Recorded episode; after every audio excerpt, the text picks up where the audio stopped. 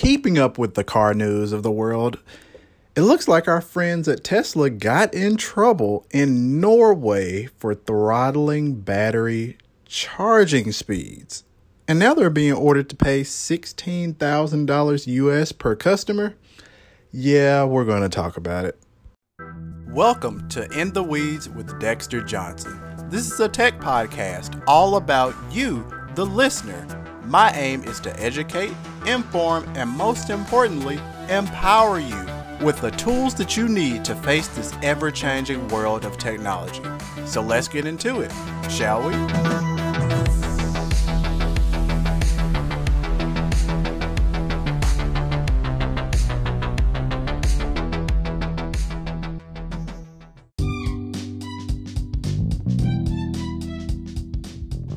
So the year is 2019, and a software update was found to start to have an effect on the battery life of the Model S that was manufactured between 2013 and 2015. This sparked a complaint by dozens of Norwegian Tesla owners to the country's Conciliation Council, according to Nettavisen, as a result, customers were reporting diminished range and slower charging speeds at the company's supercharger network. Now, here's the thing Tesla, they didn't even file a response, and the case was decided in the plaintiff's favor on April 29th, going back to that 16K settlement.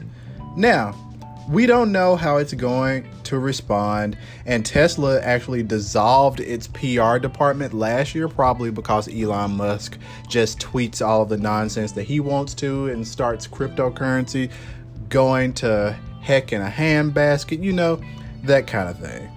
So, what's interesting here is that we actually saw Apple do something similar, and this was in an effort to maintain the battery life in its iPhones. Now, here's the thing since Tesla does not have that PR department, they we don't know what the heck is going on. Because here's one thing about Tesla, and here's one thing about batteries batteries degrade over time. Point blank, period.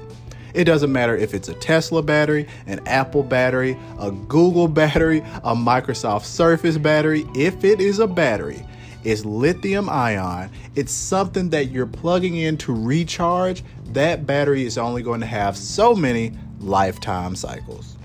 Now, with that being said, I feel like that likely has something to do with it because when it comes down to it, Tesla owners will note to you that the range goes down over the life of the vehicle. So, if you're decreasing the charging speed, you're throttling that speed. That means you're getting less output, less throughput to that vehicle at one go.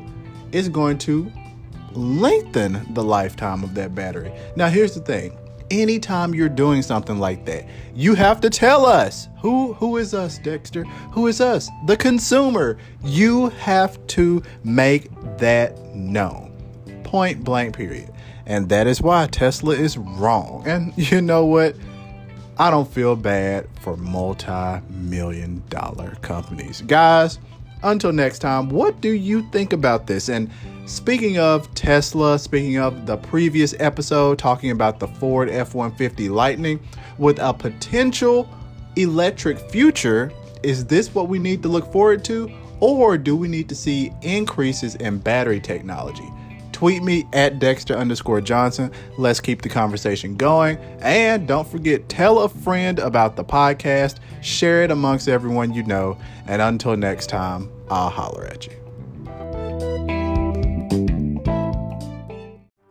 Thank you for listening to another episode of In the Weeds with Dexter Johnson. I'm hoping you're coming away more empowered, educated, and enthralled in the technological world. Be sure to tell a friend, share this episode, and follow me on Twitter at Dexter underscore Johnson. And most importantly, stay tuned for future episodes. Until next time.